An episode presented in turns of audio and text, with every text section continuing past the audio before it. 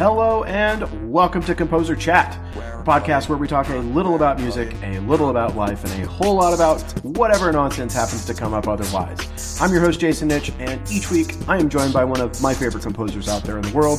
It's my show, so that's why it's my favorite composers who get the invites, and you're just going to have to live with that. Stick around, we're going to do a deep dive with some of the most creative people in the world. You're listening to Composer Chat.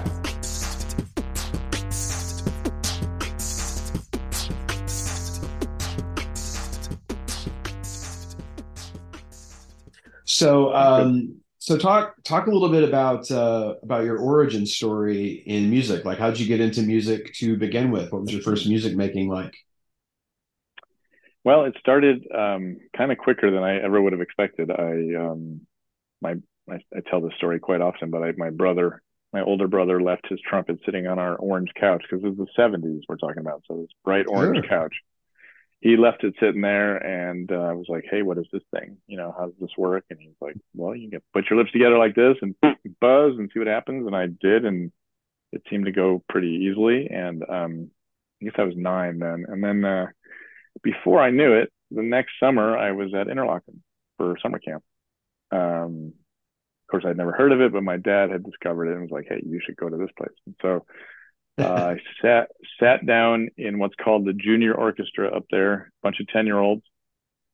I'm sorry, did you ever go to Interlochen? Do you know things you know, about I, it? Or I I did not. So, you in the most rustic of sheds, like outdoor kind of amp- amphitheater.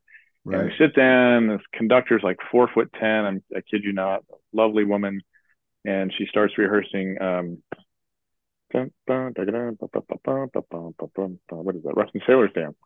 Yep. And I found like I was just my ears were on fire. Like, what is this music? You know, violins and cellos and all this sort of thing I'd never seen before. And I got first chair, so I got to play all the cool parts. And um, and that just kept going from there. I kept going to Interlochen every summer and just playing more and more repertoire, playing in the orchestra, playing in the band, I, went, I ended up going there for high school. And um, what I realized in hindsight, of course, the best part about it is you're amongst people who are like you or who have the same interests, right? So right. you're just geek, you're geeking out about music, talking about conductors, talking about best recordings of this and best trumpet player who did this and blah blah blah, and you're you know you're just digging in. Yeah. And so I was just loving it, and um, and trumpet just happened to be something I could do, and so it was um, fun to keep. I, I still remember to this day when I was at the academy, so Interlochen Arts Academy for high school. And every Monday, so we play a concert every two weeks. Um, I kid you not, when I was 14, the first thing on my music stand was Shostakovich's First Symphony, and it started. I'm 14 years old, and you know right. I don't know the I don't know the difference. And it says there's this lick at the on the first line, and it says solo, and it's like whatever. I'm singing in the wrong key, but um, and I was hooked. I mean, it's just like, and so we would do a concert every Sunday, and Monday morning they would put the folders of the new music for the next cycle mm, in the uh-huh. gymna- in the gymnasium. And I kid you not, every Monday morning, before the lights were even on in that gymnasium, like seven or eight in the morning, I would run to find my folder to see what next piece of music that I'd never heard of before was going to be played that next concert. I couldn't wait. I would always scan the music and look for the word solo and because I just really wanted to play all the, the fun parts. Anyway, so uh, even I didn't even know it was happening, but just all this great music was being put on my music stand week after week after week after week, and so um, I don't. I think I've gone past the point of your question, but I was I was hooked probably from the age of 12 or 13 on, I knew it was something I was enjoying and I just kept following that path as far as I could. Wow. Yeah, what a great what a great experience. So is was there any part of that experience as a student, as a performer that made you think you wanted to to also write? The answer is unequivocally no. Ah, really? unequivocally, unequivocally, whatever the word is. Um, I had no dreams about composing. Wow. I was, um, I was going to be a trumpet player until I was 80 years old. I, I, wanted to, I mean, it's an obnoxious story to tell because, of course, the odds of this happening are crazy, but I wanted to be in the Chicago Symphony. I mean, I grew up in Chicago. Yeah. I listened to Bud Her- Bud Herseth all my childhood. I listened to that fabulous brass section. I listened to recording Sure. after recording after recording after recording, and that was my dream someday to be a part of something like that. So um, when I was, you know, I went to college at New England Conservatory studying trumpet. I got a job uh, in an orchestra when I was 21 down in Florida, and still at that point it was all about um, playing for as long as I possibly could. And then, uh, and this will be part of a different discussion. I don't know when you want to go there, but I started arranging music by happenstance, and that's sort of what that's where everything changed just a little Oh. bit. Took me took me in a different path. Arranging is like a is a gateway drug to composing. It is, yep, because it already sounds it already sounds good. Like the, the tune is there, right. and, and you know that everybody already loves that tune. That's why you're arranging it, and so it's like kind of false. Like you really didn't do the work, but you did that kind of thing. Yeah, So, no, no, um, I, yeah, I I relate to that quite a lot. Yeah. That's Yeah. interesting. So, okay, so you were doing a lot of arranging. Um, what's what's the first thing original of yours you remember doing?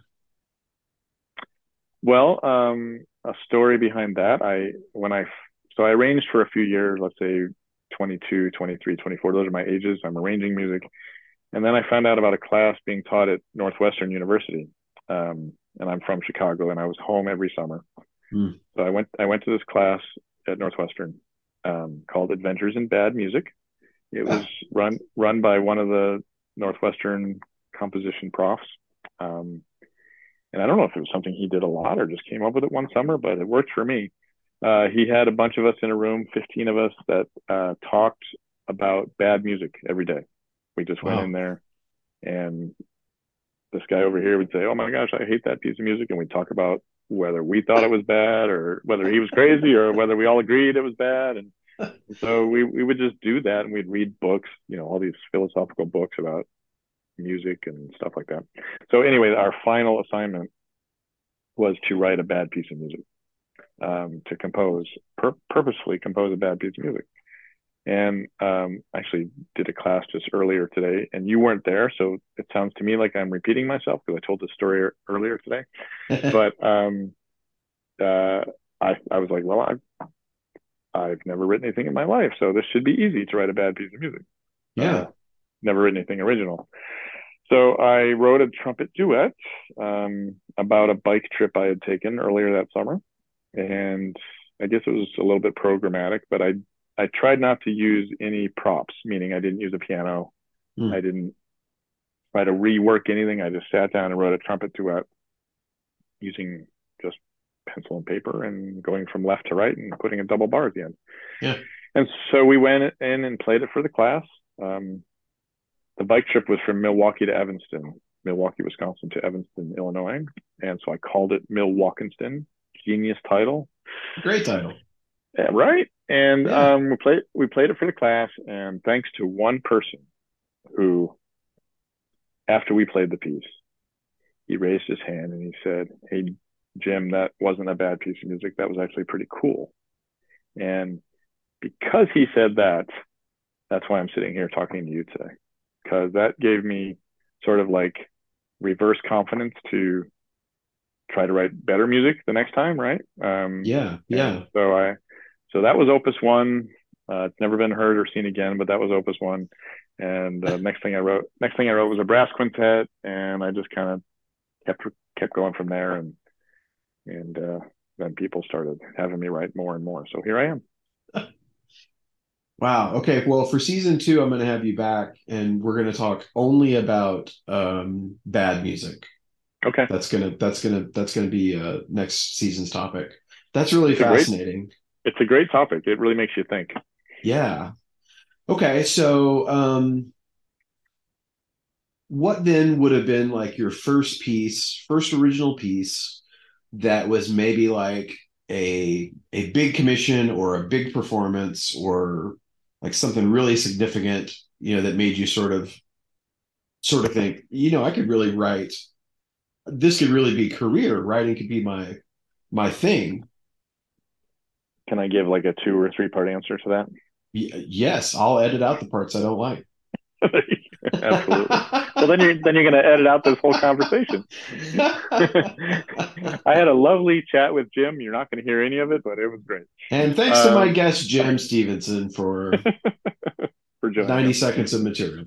No, no, yeah, no, yes. Let's hear them all. Um, so one of the first one of my first compositions ended up being an orchestral piece. Uh, so this is probably like opus five. I haven't kept track, but I wrote a piece. Uh, we were doing a Halloween concert in my orchestra, and I went to the management and I said, "Can I write a piece based on the legend of Sleepy Hollow?" And um, they said yes. So it was not a big commission, so you can cross that one off the list. It okay, was basically right. basically like me just oh well let's let jim have a chance at writing for orchestra you know isn't that cute kind of thing our trumpet player wants uh, so i but what was what i really discovered was um, so i spent the summer at a music festival somewhere and i really did a lot of research. You know of course i read the story but i really got into like trying to figure out how i could make the piece of music like just real like you know represent the the the Sleepy Hollow area of New York. So I used folk songs from that area and I used some hymns from that area and just all the yeah. things I did. I, I wanted them to be legit. I didn't want to just write a nonsensical piece or whatever. I, I, I wanted it to have, to have reference points. And that part of it was just so fun for me.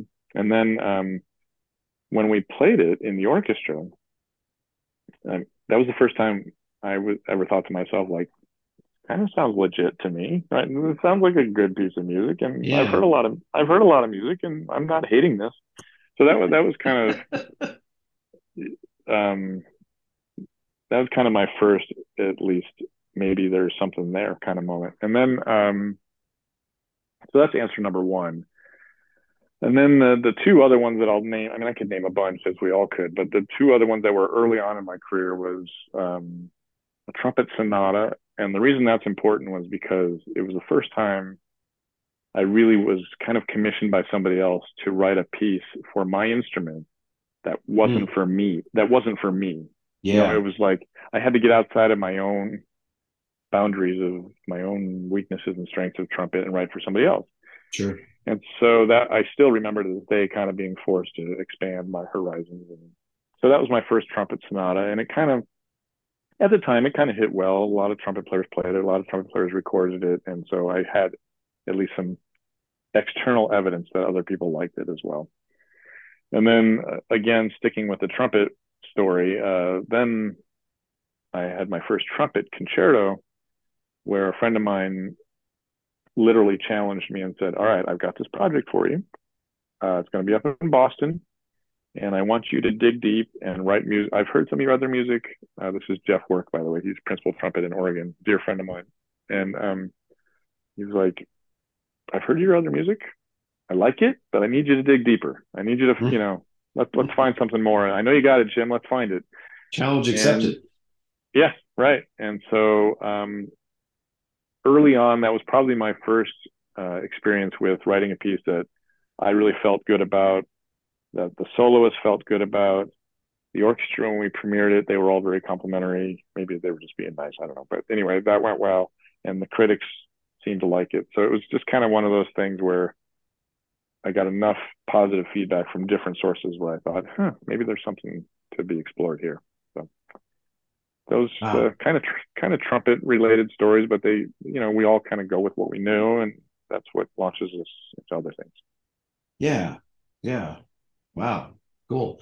Um, yeah. Do you? Um, I, I always ask this question, and I get a variety of answers and non-answers. But other than you and me, obviously, who um, is there somebody yeah. out there that you um, that you follow that's writing you know, today that you think is doing like uh, really creative work? Somebody that maybe you know isn't on the, the big radar yet somewhere. Um, that's a hard. Can I tell you why that's a hard question for me to answer?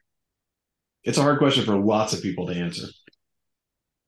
Because first of all, if I start naming names and somebody listens to this and they're not listed, they're going to be like, right. "Come on, Jim, I'm I'm your good buddy." Or, you know, we I I bought you dinner last night. Why aren't you mentioning? It? You could just you could just so, say no, and and then you're covered. I, I am going to say no because what I'm going to say instead is that every piece of music I hear, there's something I gain from it. Mm. Um, there's for me, there's always something that every composer I ever go, every concert I go to, there's something that are like, I didn't create that. How did they do that? I want to figure out either how they did that or make sure I don't ever do that. You know, you, it goes both ways, right? You hear yeah, something yeah. like, oh, oh, that didn't work for me, so I'm not going to do that. But usually right. it's like, that is a sound I haven't heard before. I'm going to try to put that into my memory bank and see if I might do something along those lines at some point and see what I might do to it. Yeah. Um, Usually it's what's making that sound. I got to figure out what they're using to make that sound so I can write right? it into something. Yeah. Right. yeah. Yeah. It's usually percussion right. something. And but I am a curious listener. I mean, I if I'm on the social medias and somebody posts something, I'll quickly listen to it and see uh, what they're doing. I'm I'm always curious what people are up to. So um, I would, you know, if anybody happens to listen to this talk, I would just suggest everybody do a lot of listening because there's a lot of stuff out there. Oh yeah, no, there's there's tons and a lot of really good stuff out there. So yeah, for sure. Do you um what's what are some like you have some big projects on your bucket list that you're working on right now or things you'd like to do that you haven't gotten done well what i've discovered um, recently is uh, again i'm repeating myself from a class i did earlier today but you weren't there so i'm going to say it again. You didn't uh, invite me. I would have come. Uh, well it was in here it was in chicago. Would you have come? I'm always happy to to visit chicago. I can go to the 11 city diner. I can go see the I can go to go to the museum and see the see the Sunday in the park painting. Right. Go see the Cubs play maybe. No, no, no. I I, I grew up in Houston. I, I, I was an Astros fan. The Cubs are the mortal enemies. Yeah, really? yeah, yeah, yeah, yeah. the Astros. Yeah. Why? Oh, okay. I don't know. It was the it was the heyday of the Astros. It was, it was Craig Biggio and Jeff Bagwell, but it was like we always yeah. had to play. Oh, it's Greg Maddux again, and it's uh who's that other guy? Uh, was another really good pitcher that was that was always Chicago. So, that's so so funny that you say that because when you mentioned Biggio and and Bagwell, those are the guys who always killed us. Right. Yeah. we feel the opposite about one another. Yeah, it's like, God, we always have to play the Cubs. Why are we always losing the Cubs? So uh, yeah, uh, I'm sorry. Tell your story. You were going to tell another I... story that I didn't get to hear this morning. what was the, what was the um, it was uh, it was about bucket lists or future oh, yeah, yeah. future to do lists. What I, what I've discovered in recent years, um, and since I've mentioned the Legend of Sleepy Hollow already, this follows that. In that, um, I do love telling stories with music. I, I, I really like I like when somebody brings something to me that I otherwise haven't thought about. And they say, hey, here's something, run with it. And so what that means is um, a couple years ago, I wrote a ballet um, and had the time of my life, like somebody handing me a script of stick figures of dancers, and I had to come up with come up with the music. That was a blast. Oh, nice. I just I just finished my first opera uh, just recently. Um, again, I loved the opportunity to tell a story. I will probably be writing another ballet in the near future. So um, that's not to say I don't enjoy writing sonatas or concertos or symphonies or whatever. I will do those as much as I can as well. But um, I like the bit. I like macro. I've, I've just when I first started composing, I was so afraid to try to figure out how to write five minutes of music. You probably know how this feels, right? Like, how am yeah. I going to fill oh, yeah. five minutes of music? Sure. Let me make that tempo slower so I can make it right. longer. Yeah. Um, I've never but, done that. 120 or 48? Let's go with 48. Um, but no, I love the, the the challenge of trying to figure out how to get all sorts of moving parts to to all the gears to fit together. I like I like that a lot. So. Oh, that's so, very cool. Those are those are those are bucket lists. Big, big storytelling ventures. Yeah, no, I love that. I love that.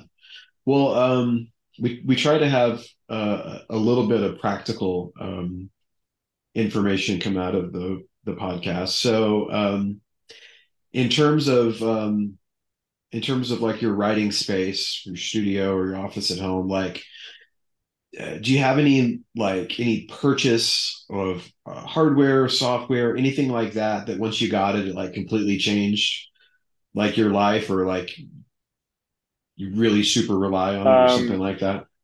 I am embarrassing, embarrassingly slow in catching up with the latest technology and inventions and all these sorts of things. So, you know, there are a lot of composers who have the two or three screens and they got their scores like this. And Oh yeah. uh, sorry, people can't see me, but you know, vertical and huge. Um, and I am very slow to the take on all that. So uh, probably the best investment for me was just a large computer monitor so that I could see a, a big score all at once. Even though it's not Yeah. vertical, it's it's still horizontal at this point. But uh, that's been a big help for me. Um, and of course, a keyboard where I can play more than two notes at once. But um, I'm terrible with playback. I haven't figured out all the the note mover or whatever that's called. Ooh. Note, whatever all those all the stuff that people do to have wonderful playback. Yeah, I am so so behind the times, and it drives me crazy. It's a rabbit Um, hole. Once you once you jump into that that mess, it's uh it's easy to get it's easy to get lost. There's a lot. Are you are you in that rabbit hole? I have gotten more into it the last few years since I started the since I started the other podcast, and um, I realized very quickly it was going to be hard to get three hours of music recorded by live people every year, and I was going to have to get better at um, at producing it at home. So uh, yeah, I would say every year I get a little bit better at it, but it's uh, whew, if you're starting, you know, late in your career, because I'm an old man. Um, it, it it's it's a little tough. The learn it's a there's a learning curve, but you know, um, I, I got some really good advice from a lot of people, and I was already doing um, a lot of electroacoustic music, so so it wasn't as though it was all foreign to me, but I had not done as much work trying to get the computer to really sound like you know a live orchestra or live musicians. So that was um, that was that was tricky, and I would say uh, it's a work in progress. Yeah, well, you're ahead of me. That's that's my biggest drawback. It's actually pretty frustrating for me. At some point, I need to just spend some hours with somebody and sit down and say, "All right, help me out here, get me up to speed," because that actually slows me down. Yeah, Um, but uh, you know, I'm making do with what I got. yeah, So that's a bad answer to your question because I don't have, other than my computer screen, which everybody has these days. Um, yeah. I That's don't really, fine. I don't, re- I don't really have that thing. But my, I mean, the, I guess the big thing for me, which is so commonplace now, was when my father bought Finale for me, and Mm, that was when I mhm. was, you know, I was like 23 at the time, and that allowed me to be a self-published composer. Yeah, Um, sure. so that that was a game changer for me. Of course, now it's everybody has it or something like it. Right. But for me, it was uh, brand new at that point, Yeah. I mean, a lot of a lot of powerful tools out there for for sure. for people like us. Well, um, do you ever do you ever have writer's block? Do you ever experience writer's block or have trouble uh, writing, being creative?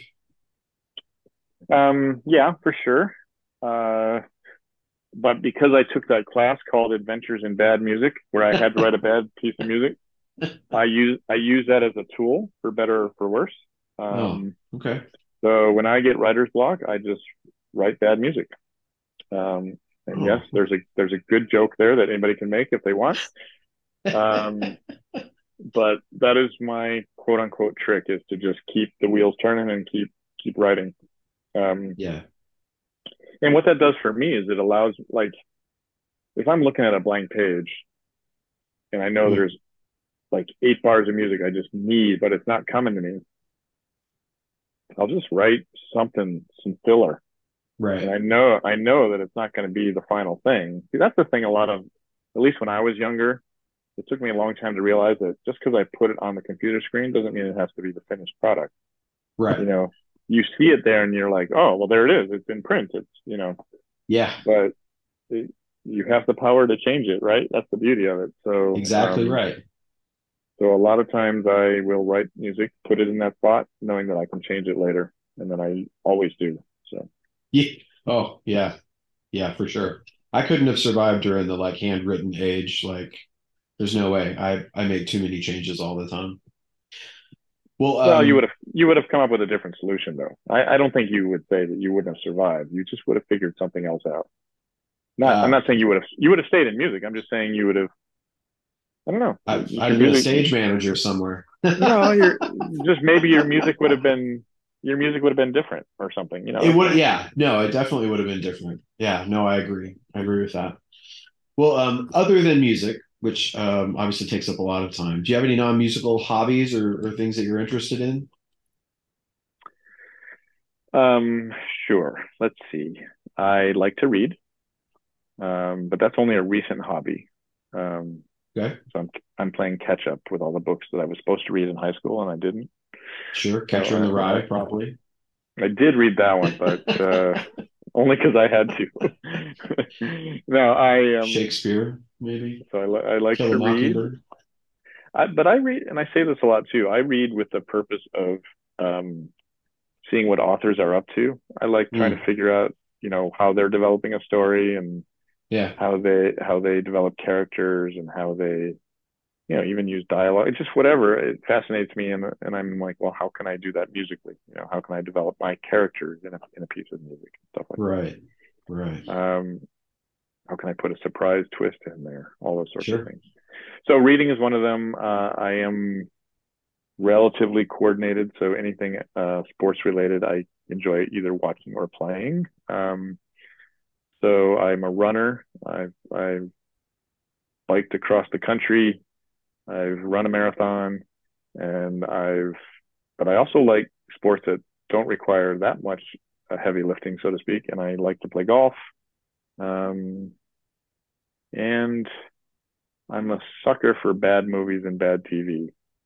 Because really, just, just, well, not not really, but like if I, I love going to the movies because I can just turn my brain off and let somebody else do the work, right? Just let them sure. entertain me. Just sure. sit there, not worry about a thing, drift off into Never Never Land and let and, and go, you know, just kind of do that. So um yeah, and I like to I like to uh, say really bad puns on occasion. so if you keep me chatting, you you you might get one in the conversation if unless you're uh, if puns you're, are going to come up. Maybe we'll see. That's interesting. My this wife says I watch. A, I was just going to say one. You missed it. Oh, I'm sorry. I interrupted. This is, this is a puns in a lifetime opportunity. It sure is. Yeah, yeah. Sorry. Hopefully, Go ahead. Now let's talk about your wife. hopefully, no one has to endure this more than once in a lifetime. Although I already said I'm going to, I'm going to ask you back. My my wife says I watch a lot of bad movies because I'm I'm the same way. I, I feel like if I if I put something on that I don't really get intellectually invested in that my brain sort of like relaxes and I I don't know, I get into my creative flow that way. So she doesn't watch a lot of I watch a lot of really, you know, grade B middle of the night, you know, horror movies, you know. Uh, yeah. Yeah. If there's a shark eating people on the beach and he the shark flew there on a helicopter, like I'm probably in. I'm I'm probably watching that. Sure. Yeah. I mean, I mean, let's face it. We're concentrating most of the day in what we do, right? So it's nice. It's nice just to watch a shark being flown in on a yeah, yeah, or in a tornado or something, whatever. Exactly right. Whatever it happens to be, I'm I'm I'm in. Yeah. no, that's that's great. I I don't think my wife is wrong, but I I enjoy them all the same. Um. Okay. Well. Um. It's uh. It's that time. It's time for the ten secret questions. We're already there. Yeah, the 10 secret questions. We're oh, there. man. We're okay, there. I'm I'm all um, nervous. Uh, you have to embrace the frivolity of the 10 okay. secret questions and and some people, you know, tend to elaborate. Some people tend to go straight to it.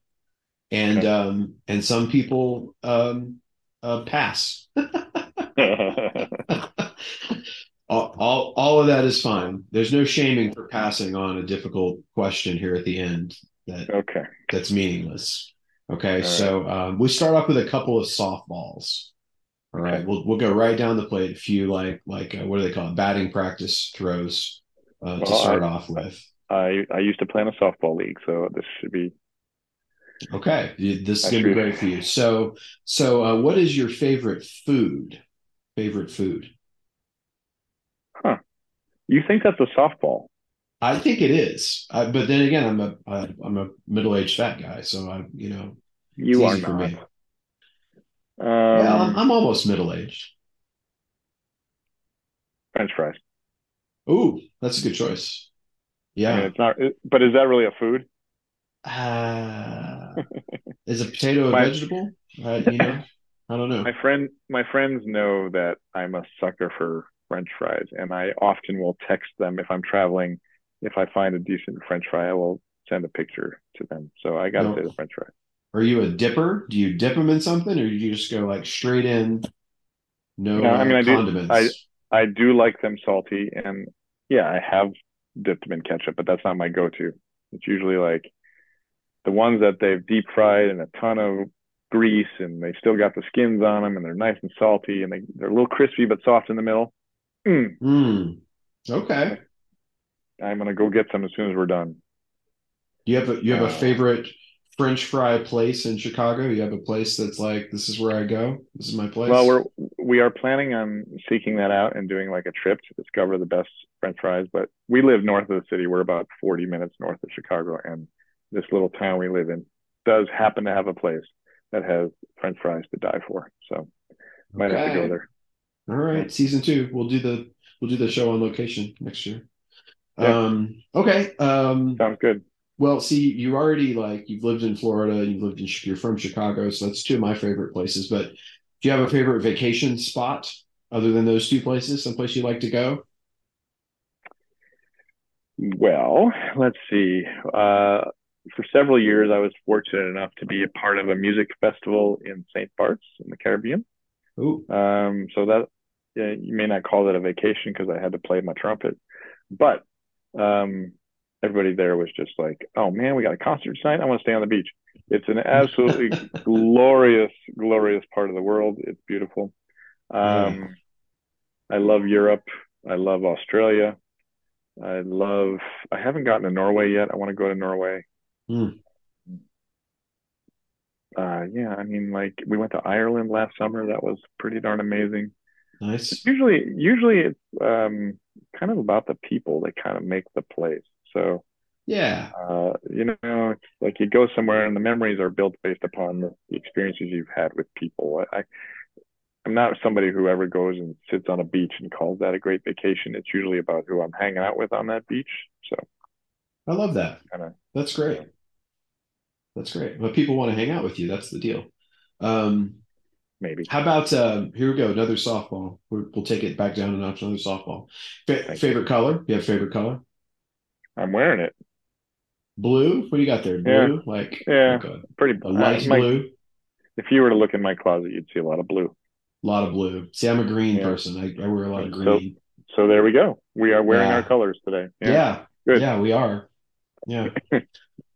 that just worked out like that. Okay, this is a tough one. People have a hard time with this question, I think, but I think it's an important question to answer. If there were a boxing match between Frank Ticheli and John Mackey, who who do you think wins? that is a terrible question. It's a great question, and I can't stop thinking about it. And um, and it's amazing uh, how people answer it, uh, who they, who they think's going to go. I'm going with I- Frank. Frank's going to win Frank? because he, he's he's taller. Oh, that's true. Yeah, he does. He's got a height advantage. I mean, he has a height, which means that he has a longer reach. yeah, Which means that, and if you have a longer reach, that just means that there's more power because of physics, right? right, So, right. so if, if if he were to connect, um, and he's he's not a lot older, but he's a little bit older than John, so he's also got a little bit more wisdom. Just with wise with years. just because he's been around longer, right? Yeah. It's nothing nothing against anybody. It's just a fact of Right. life. If somebody's around longer, they might Yeah. have more wisdom. So um, I'm going with Frank. Um, based okay, that's a Frank. We're going to tally these all up at the end of the the first season here, and we're going to see who actually wins, and then maybe at Midwest or something we can have we can host a match one year. I don't know. Okay. We'll, we'll we'll we'll try it out. I, I I'll have to get them to agree. I don't know. I think a lot of people would show up. I feel like they would too. I Yeah. feel like I might get I might get run out of town, but But Now, is this like ultimate fun. fighting or is it boxing rules? Like I don't know. I hadn't really thought about it much. You know, it's this is a frivolous question. I didn't put much thought into them really. Yeah. I mean, because John might have an advantage if other rules are allowed because If it was like a cage match, then I feel Mm. like I feel like it might tilt to I mean, because I feel be like he would just climb the walls and he would be hanging from the rafters and stuff. You know, I, know, I don't know. I don't know. Yeah, maybe I ought to maybe I ought to reframe the question. and and and whose music is being played during the match. Um, gosh, I don't. Yeah, uh, uh, Karel Husa probably. Well, no, it has to be one of theirs. But maybe like as as the as the match tilts one way or another, like They like their music comes up and out. Yeah, yeah, right? yeah, like, exactly, Like yeah. it shifts. That's how we can tell who's winning. Yeah. If Like you, you hear get Vesuvi- Vesuvius, Vesuvius, and then you start hearing Wine Dark Sea, you know, all this sort of thing. you know who's you know who's winning. or no, no, If you- what are the, what's the one with all the percussion that John wrote? The all uh, of all, all of them. You, you hear the trombone glisses, you know that Mackey's winning.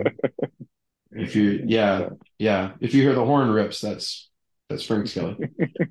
Um, see that that ended up being a great question. I don't know what you're talking about. Um, if um, so, I'll ask you this, and maybe this is an easy answer, but maybe maybe not. Some people struggle. If if um, if you weren't a composer, weren't a trumpet player, um, is there another profession you could see yourself doing? baseball player. Oh, baseball. Yeah. When when I was a kid, I wanted to be a baseball player so bad, so much so that even when I got like I'd gotten into an orchestra and I was 21, 22, I was like, maybe there's still time.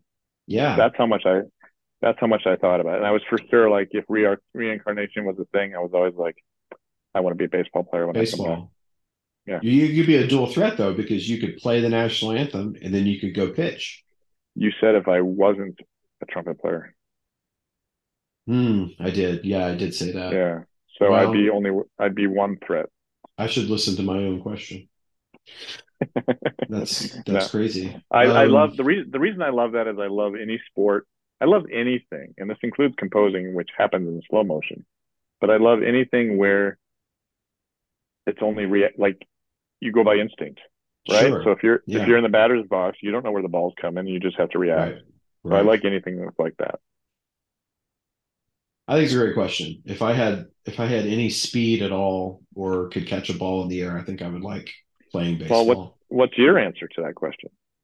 Me? Oh Lord. I, uh, well, really, honestly, I feel like if I, um, I feel like if I wasn't a composer, I feel like I would have like a radio show Oh, Because sweet. I- yeah, because okay. I feel like I'm good at just talking to people hmm and mostly about nonsense. But I feel like that's kind of mostly what's on the what's on the radio. You start the show.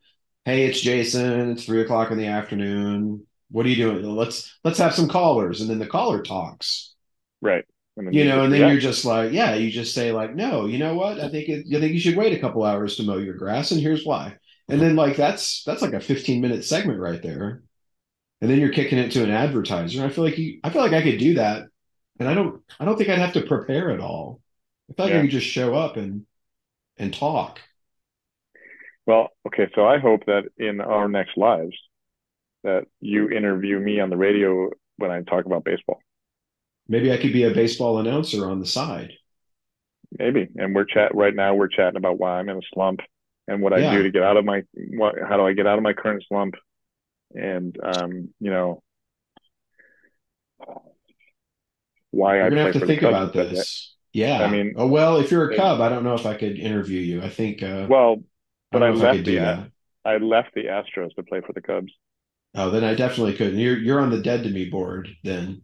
Yeah. But it'd be so it'd be so interesting because you would hate me so much. that's true. Yeah. So maybe it would be great.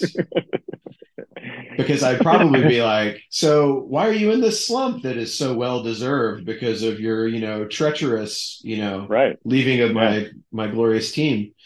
Yeah. That's true. You know what? Um, we may have to actually do that just because, just to get it out of the way. Season three, well, season three, we do uh, interviews in our alter egos While eating French fries. while eating French fries. I'm gonna have to go on the search for a good French fry now. Well, um, okay. Um, oh, this is an easy question too. How'd this get on the list? Do you have a favorite time of day that you write? You have a time that you write, like you're a morning person, you like writing at night, or Yeah, I'm. I can't write at night. I'm. I'm best at like eight in the morning. Oh wow, really? I. I'm putting. I'm putting best in quotes because I don't want to. I'm just saying that's that's that's when I get my mo- my most work done. It's between yeah. eight and twelve for sure. That's interesting. I used to be a stay up super late insomniac kind of guy, and now I'm I flipped. Now I'm a get up early. Yeah, I'm I'm up at six or whatever, and I and I try to write during the summer before everybody before the house wakes up. Get maybe an hour or two in before people start bothering me for breakfast and rides to places and whatever. For sure. Yeah. Yeah. That actually was feels, a good question. And it feels it feels good, right? Like yeah, yeah. And then I like the whole day I feel like I've done something and I'm not thinking, oh my gosh, when all this settles down, I can finally go to work. But then sometimes I do go back to it at night, but it's much more I feel like I'm much more productive because I've already gotten a, a head start. Exactly. Totally. Yeah. yeah, yeah, yeah. Okay. Um are, are, you, are you a dog or a cat person? Oh, I'm going to anger so many of your listeners right now. I'm not sure if I should go on or not. You can pass. Well, if I, um, I've had a dog, uh, pretty much my entire married life, which is almost 30 years. Um, but I'm not a dog person. I'm not a cat person either. I don't. That's interesting. I, I, I, it's not that I don't like animals. I just, um, um, I'm not all cuddly with them like so many people are. Sorry. Sorry. No, yeah. I mean, really I, sorry. For everybody. We have I two understand. dogs, right? We have two dogs, and I, as soon as we're done here, I have to go walk them. But oh, um, oh well, yeah, yeah. It's, it's so. I apologize to anybody who thinks that we should all be dog or cat lovers. You're fine. You you are allowed to to not like either of them. It's Not that I don't like them. I just they don't you know, I don't live or die by the. By rather be at a Cubs game. Maybe, yeah. Maybe. Okay, last uh last one. Um, so we got we got to think about this hard. Also, I think somebody's looking at my house right now, which so this is going to get interesting.